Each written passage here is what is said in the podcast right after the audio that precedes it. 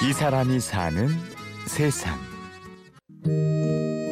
특별한 건 없지만은 그분들 삶 속에 녹아내려 있는 것들이 있어요. 그냥 사는 모습들이 자연을 닮았다라고 말씀드릴 수가 있어요. 모나지 않고 거짓되지 않은 자연이 삶 속에 녹아 스며들었습니다.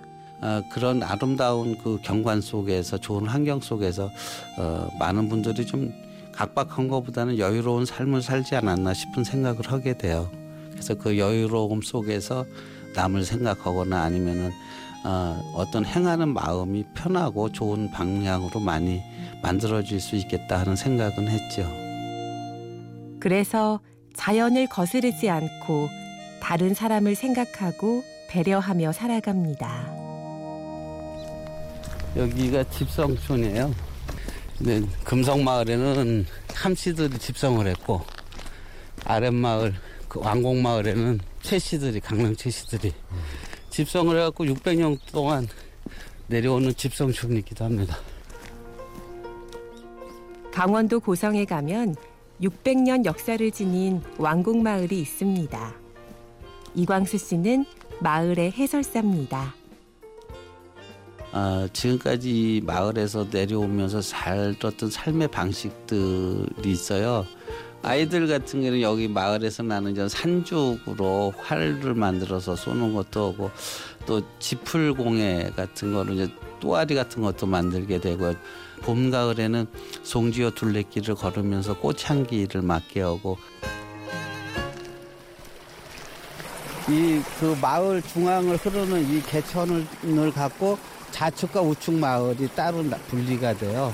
신기하게도 우측에 사시는 분하고 좌측에 사시는 분이 학렬이 틀려요. 그러니까 산 밑에 우측 쪽에 사시는 분들은 학렬이 좀 높고 어, 개울 건너 사시는 분들은 좀 학렬이 낮, 낮은 마을 사람들은 유대가 돈독할 뿐 아니라 효심도 깊은데요. 이광수 씨는 효도가 낡은 전통이 아니라고 설명합니다. 내가 당해서 싫은 일 남한테 안 하면 돼요. 효라는 것도 굳이 뭐 내가 어머니나 부모님한테 뭐 어, 특별하게 이렇게 그거를 잘해서가 아니라 있는 그대로의 삶 속에서 항상 서로가 서로를 생각하는 마음을 가졌을 때 뭐 그런 게 효를 바탕으로 해서 형제 우애도 마찬가지고 뭐 부부간에도 마찬가지고 어 뭐야? 아줌마 이거 받아요. 이거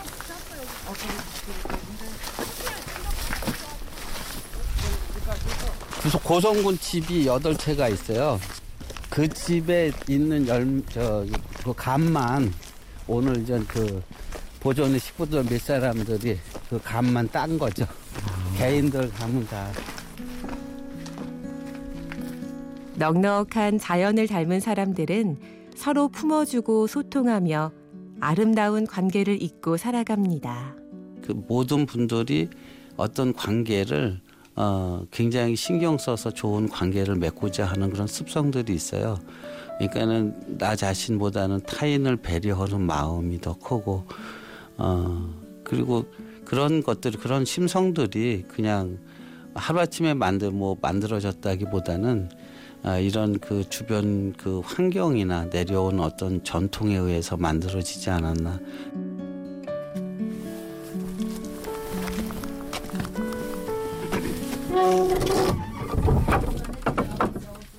여기 할머님은 우리 그 왕곡마을 예술단 다듬이 다듬이 연주 안타깝게도 마을은 고령화되고 있습니다. 그래서 이광수 씨는 종종 오며 가며 혼자 사는 어른들을 찾아뵙곤 합니다.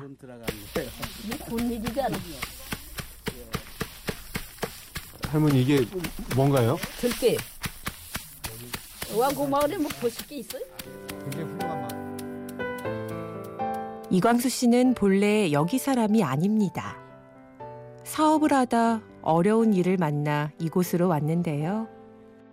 참 제가 도시에 살 때는 사업을 하니까는 돈의 씀씀이도 아무래도 컸고 이 지갑도 두둑하니까 이제 생활이 좀 편안했다라고 생각을 했는데 그때도 이제 어 뭐 만나는 친구들이 있었겠죠. 근데 어 사실은 굉장히 그 경제적으로는 어려운데 어, 지금은 도시에서 살 때보다 더 돈독해지고 또 친구들이 많이 이렇게 찾아주는 그런 어, 상황이 됐어요.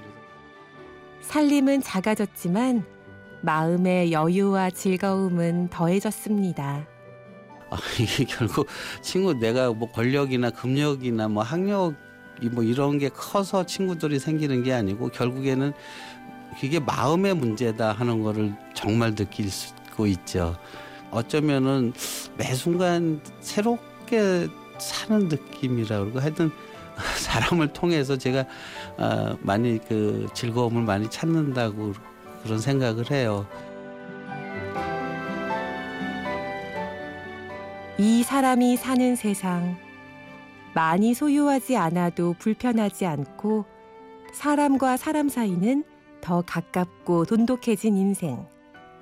강원 고성 왕곡마을 지킴이 이광수 씨를 만났습니다.